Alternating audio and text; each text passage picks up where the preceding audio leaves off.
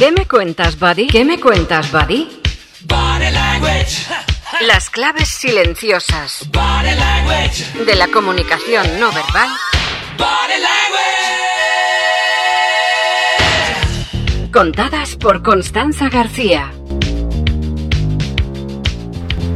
Buenos días y bienvenidos a nuestro programa número 5, en que me cuentas, Body, donde se abordan cuestiones que nos ayudan a comprender mejor todo lo que la comunicación no verbal cuenta de nosotros y también estar más preparados para descodificar el lenguaje corporal de los demás. Mi nombre es Constanza García y hoy en que me cuentas, Body, hablaremos de la mirada, el lenguaje de los ojos.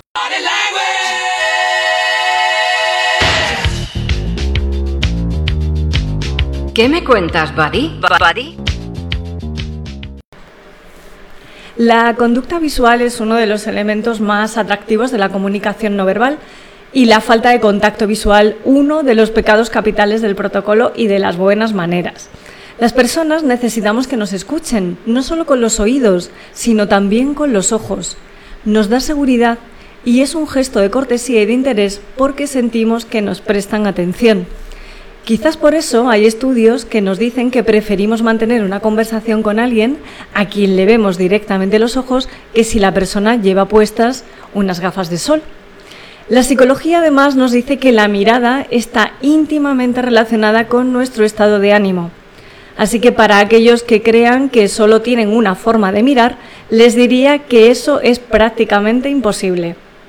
Cada mirada lleva un mensaje distinto y también provoca diversas reacciones en los demás. No miramos igual a alguien cercano que a un desconocido, ni a un ser querido que a otro que no nos cae especialmente bien. A través de nuestra mirada comunicamos actitudes, sentimientos o características de nuestra propia personalidad, cómo somos, pero también puede inferirse cómo es la relación con esa persona y cuál es sobre todo nuestra intención. Y no sé si han escuchado alguna vez eso de sé que no le caigo bien por cómo me mira.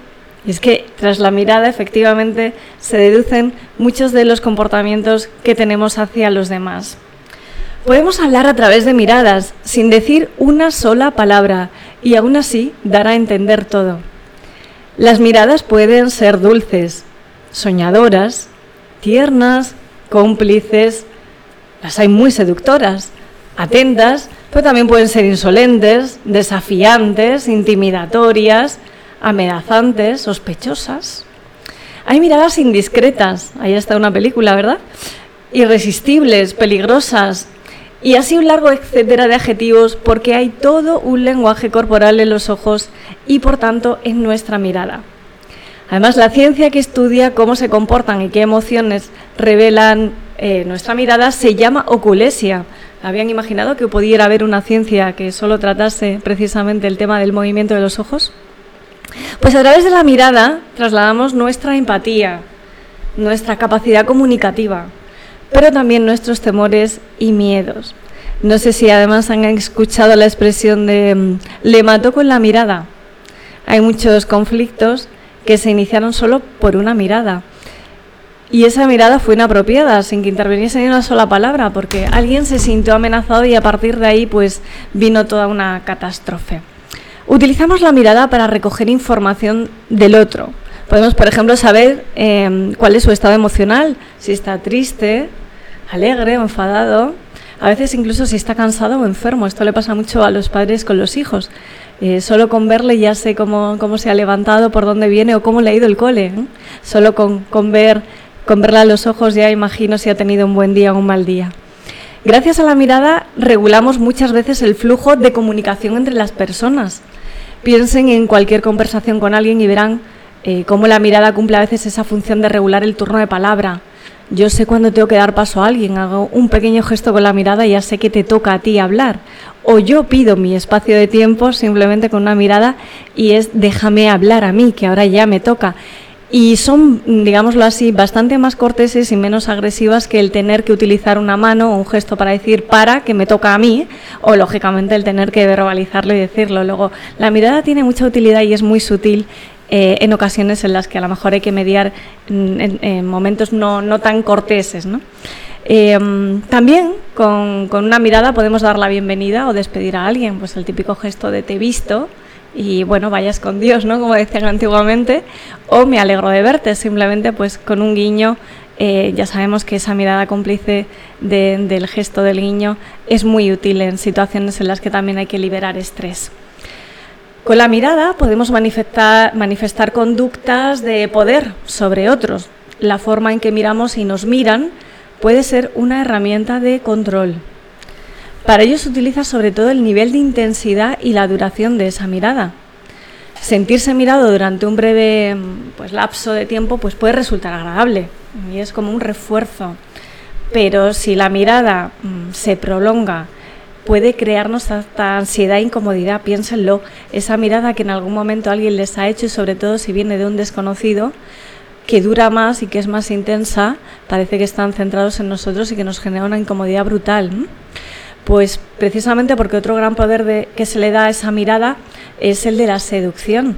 Las intenciones que hay detrás de una mirada pueden ser muy honestas o incluso pues, pues a dar lugar a un gran cortejo. Cuando nos atrae la otra persona o nos cae bien, se produce mayor contacto ocular porque estamos interesados, queremos tomar conciencia de las reacciones que provocamos en los demás, estamos atentos y de hecho existe pues toda una mirada de seducción que casi nos da para otro programa, así que no vamos a ahondar en la mirada de la seducción y tomamos nota para un posible futurible programa sobre cómo mirar y cómo seducir. Eh, fue Milan Kundera quien definió la soledad como una dulce ausencia de miradas, porque no mirar también tiene un gran significado. La ausencia de atención visual cuando es mucha, es decir, es en un grado elevado, puede interpretarse como evidencia de desinterés eh, o pocas ganas de implicarte con, el resto. Lo hablábamos en programas anteriores, incluso cuando algo no me ha gustado, me ha desagradado, aparto la vista, la retiro, no, focalizo en ello. Bueno, pues esto también es un síntoma, eh, no es el único síntoma, lógicamente, pero sí de evidencia de desinterés. También la mirada sirve para expresar el grado de atención mostrado en los demás, lo hablábamos, ese interés puede ser por cosas o por personas. El contacto visual disminuye ante personas que no nos interesan, pero también a las que, y aquí está la clave, damos un estatus inferior. Luego hay que tener cuidado en los mensajes que trasladamos. Puede ser que el asunto, la persona no nos interese tanto o puede ser que es que estemos intentando dar una posición dominante. En ese, es ese clásico que a veces tenemos de ni me miro a la cara.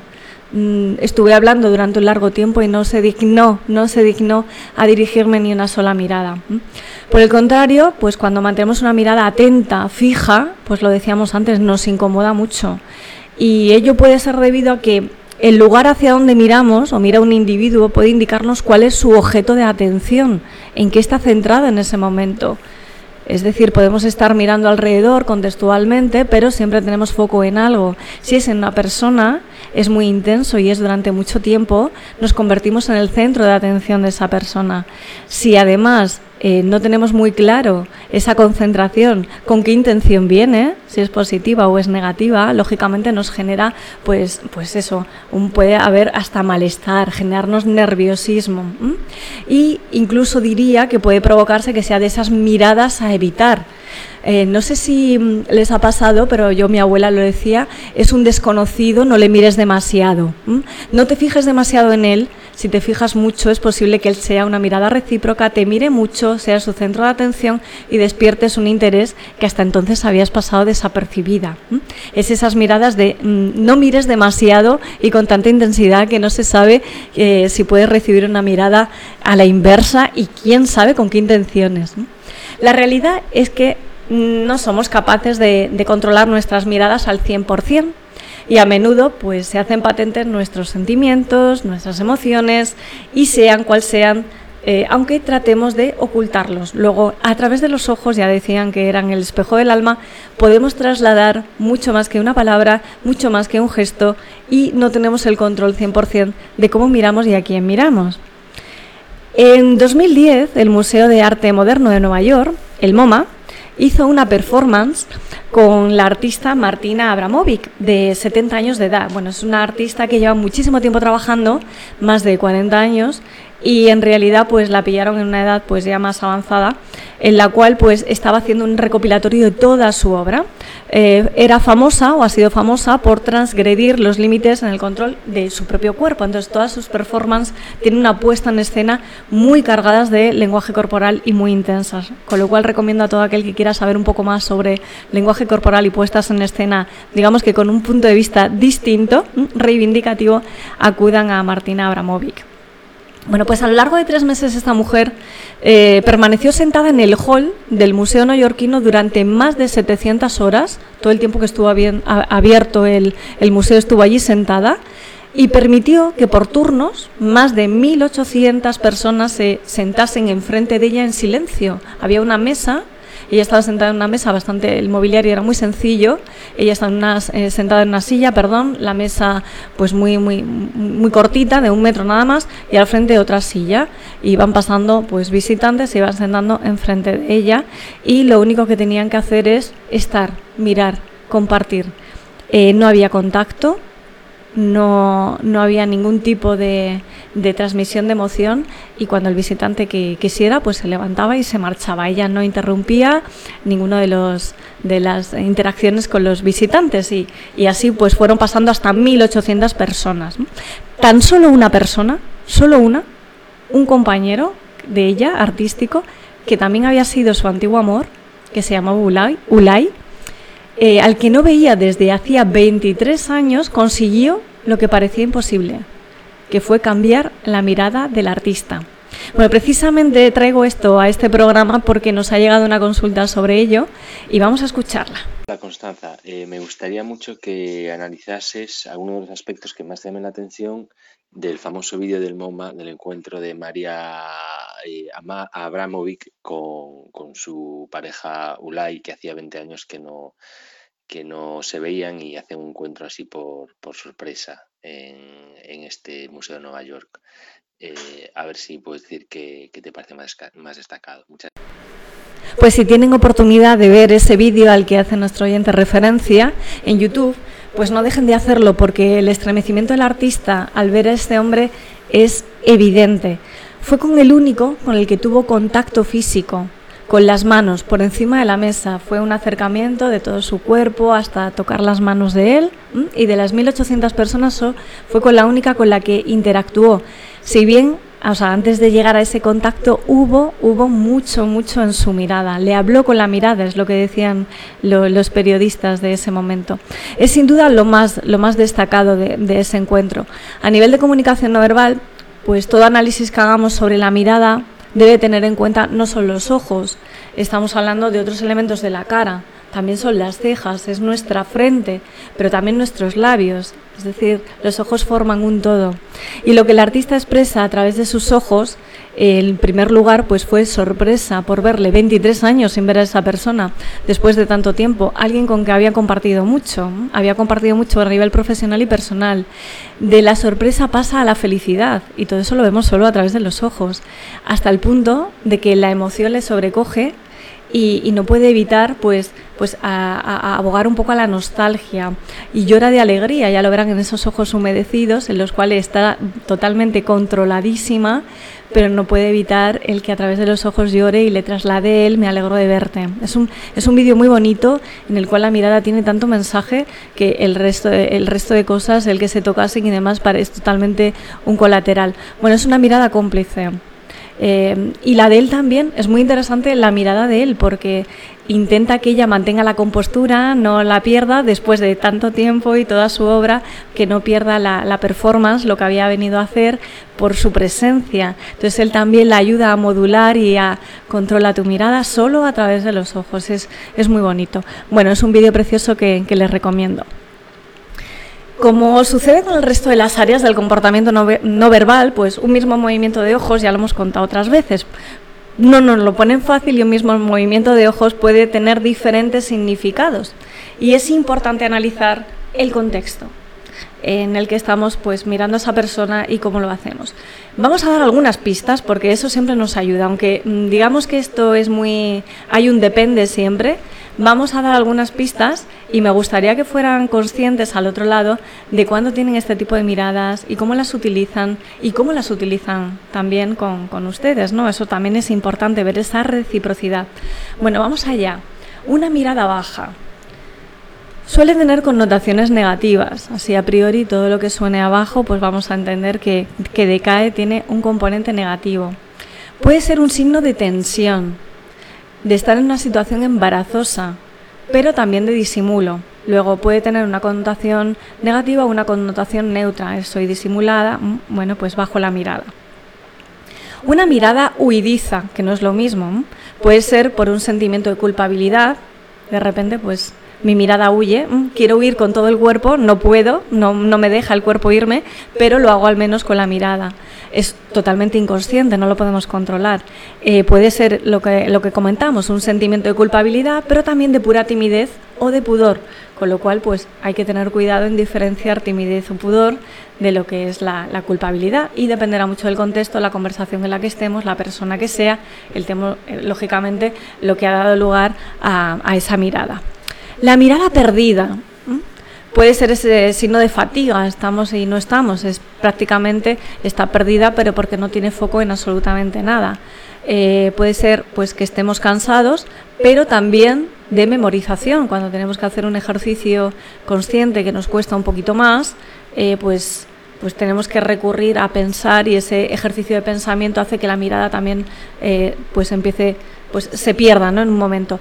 Y con una connotación más negativa, porque esto en realidad no estar pensando no es todo lo contrario, pero con una connotación más negativa puede ser un indicio de enfado o de resentimiento, es el inicio de una ira o de un enfado. Luego atentos también a esas miradas de transición. No se queda con la mirada perdida, pero es una transición, pasa de la mirada perdida a otro tipo de mirada como pueda ser la mirada fija.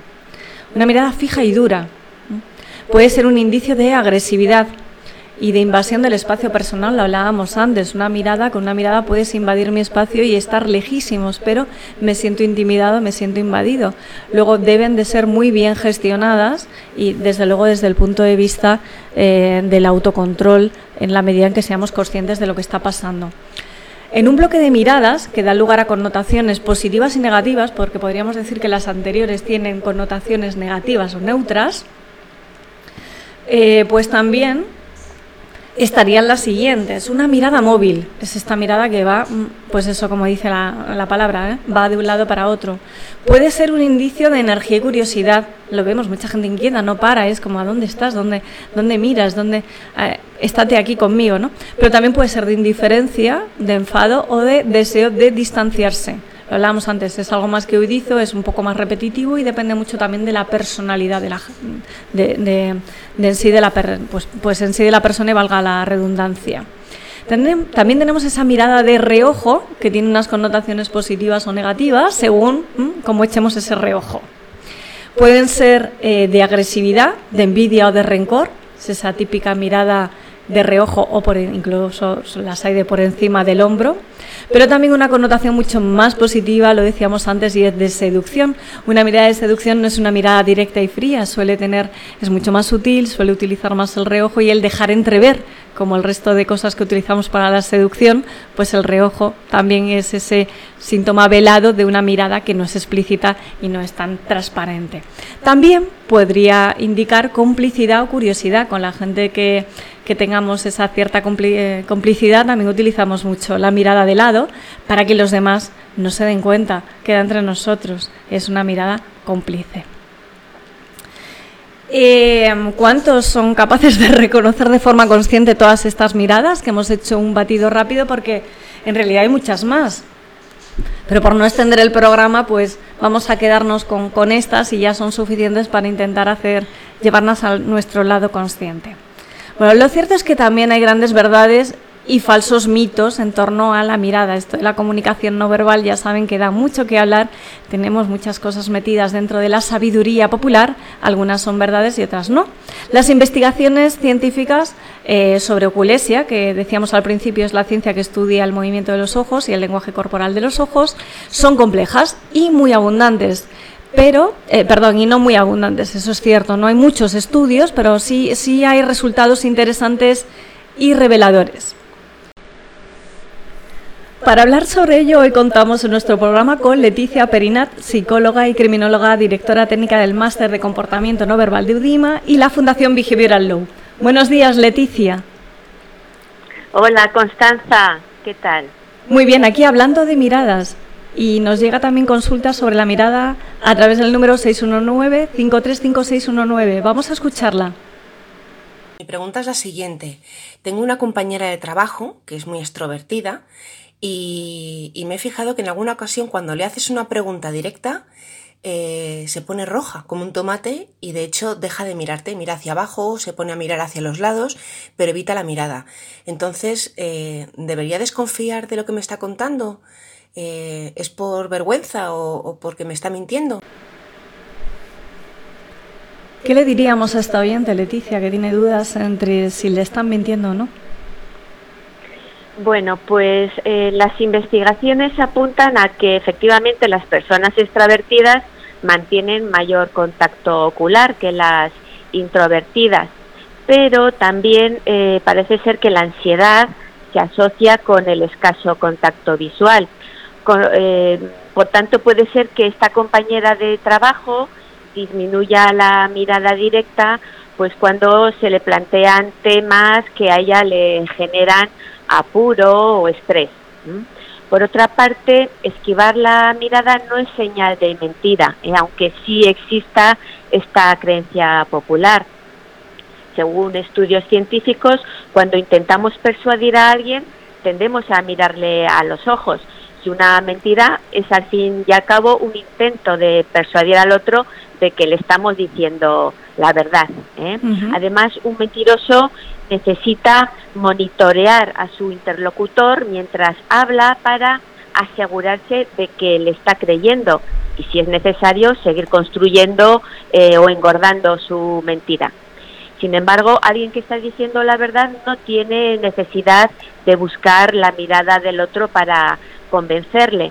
¿eh? Por tanto, en contra de lo que se cree, la persona mentirosa, más que evitar el contacto visual, lo que hace es buscar la mirada del interlocutor para valorar si está resultando creíble o no. Es una mirada directa que también, comentábamos antes, sí, me parece. Dime. ¿Perdón? Sí, decíamos que antes, eh, cuando explicábamos las miradas, hablábamos de la mirada directa y es un poco lo que estás visualizando en este momento. Ajá. Y también, pues bueno, al hilo de esto que comento, hay quien defiende que si la mirada se dirige hacia la derecha, la persona está visualizando un suceso elaborado por su mente y por tanto no está diciendo la verdad. Y si dirige la mirada hacia la izquierda, probablemente esté evocando un recuerdo de su memoria auténtico y por tanto diga la verdad. No obstante, eh, investigaciones diversas han puesto a prueba estas afirmaciones y concluyen que no hay ninguna base científica en ellas. ¿eh? Y por último, una cuestión que interesante que gira también alrededor eh, de la mirada y la mentira es si con la mentira aumenta o disminuye el parpadeo. Uh -huh. eh, no sé si los oyentes se lo habrán cuestionado o lo están pensando ahora. Pues bien, eh, los estudios científicos dicen que las personas al mentir experimentan una demanda cognitiva, es decir, tienen que elaborar o inventar el discurso y esto provoca una disminución del parpadeo. ¿eh? Sin embargo, una vez que la mentira ya se ha contado, aumenta el parpadeo porque la demanda cognitiva ya ha cesado. Qué interesante. Pues otra cuestión que a veces se nos plantea es si hay diferencias entre el hecho de ser hombre o mujer en cuanto a cómo miramos, cómo usamos la mirada. Bueno, pues eh, las mujeres eh, tenemos una visión más periférica, por lo que aunque fijemos la mirada en un punto, también recogemos lo que hay alrededor. ¿eh? De hecho, estamos más al tanto de todo a la vez. En cambio, los hombres tienen una focalización más directa, de modo que si quieren ver algo distinto han de cambiar la mirada y buscar el foco en otro punto. ¿eh? También parece ser que las mujeres eh, manejamos mejor la mirada a la hora de fijarla o desviarla, mientras que los hombres eh, miran más y más intensamente y con más atrevimiento porque la mirada es un signo de poder. Lo comentabas antes con respecto al parpadeo, pero también la contracción o la dilatación popular. Sobre hecho, hay muchas cosas en cuanto a populismos, ¿no? ¿Cómo, cómo nos dirías? ¿Nos transmite algún tipo de información nuestra pupila? Pues sí, Constanza. Mira, el psicólogo Gess, eh, que fue pionero en los estudios sobre pupilometría, eh, pues sus investigaciones ya mostraron que los estímulos interesantes, placenteros o positivos causan dilatación pupilar, mientras que los negativos o desagradables provocan contracción de la pupila. ¿eh? Investigaciones recientes, por otra parte, concluyen que la dilatación pupilar eh, también es un indicador de la atracción y orientación eh, sexual. Eh, se observó que ante imágenes de varones, las pupilas de los hombres homosexuales se dilataban más que las de los heterosexuales, mientras que estos últimos pues mostraban mayor dilatación pupilar cuando observaban imágenes de mujeres. Sin embargo, eh, las mujeres no siguen exactamente este patrón, en el sentido de que las heterosexuales reaccionan también eh, ante la imagen de otras mujeres. Habrá que investigar más sobre todo esto. Hay muchas investigaciones en cuanto a las pupilas y también el color de los ojos. No sé si eso de los ojos y el color influye en algo.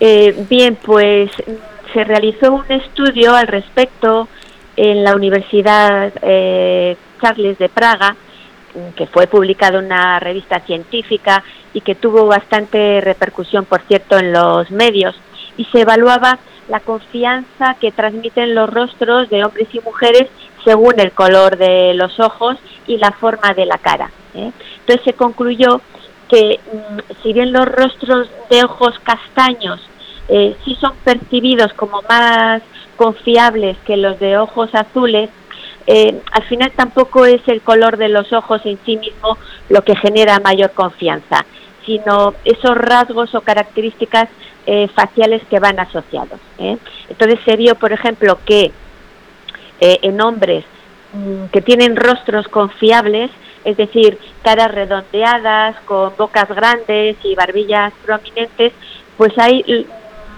mm, tanto los ojos marrones como los azules inspiraban el mismo grado de confianza. Qué bueno. Recordaremos entonces ya, bueno, que, que, aparte de la fisonomía que podamos tener en nuestra cara, cómo gestionemos las pupilas, el parpadeo y nuestra intensidad y velocidad de la, de la mirada, bueno, pues diríamos que una mirada mm, de una persona cercana, abierta y segura de sí misma sería una mirada amable, Leticia.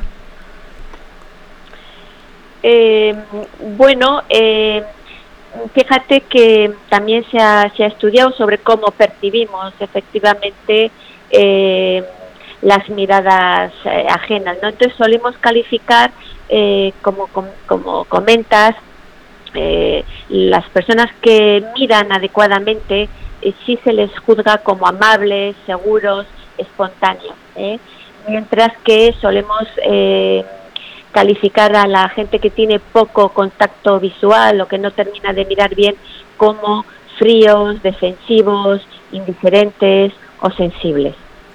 Pues agradecerte Leticia tu intervención en este programa dedicado a la mirada y a los oyentes de, pues desearles que tengan un feliz fin de semana y que cuiden de su lenguaje corporal. Gracias, Constanza.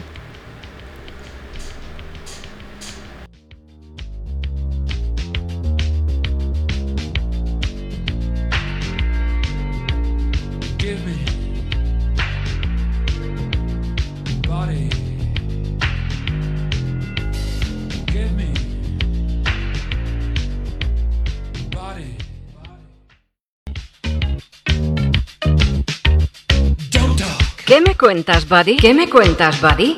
Body language. Las claves silenciosas Body language. de la comunicación no verbal Body language. contadas por Constanza García. Más que una radio.com. Más que una radio. Más que. Escúchanos en iTunes, iBooks, SoundCloud, TuneIn, en YouTube y por supuesto en nuestra web, másqueunaradio.com.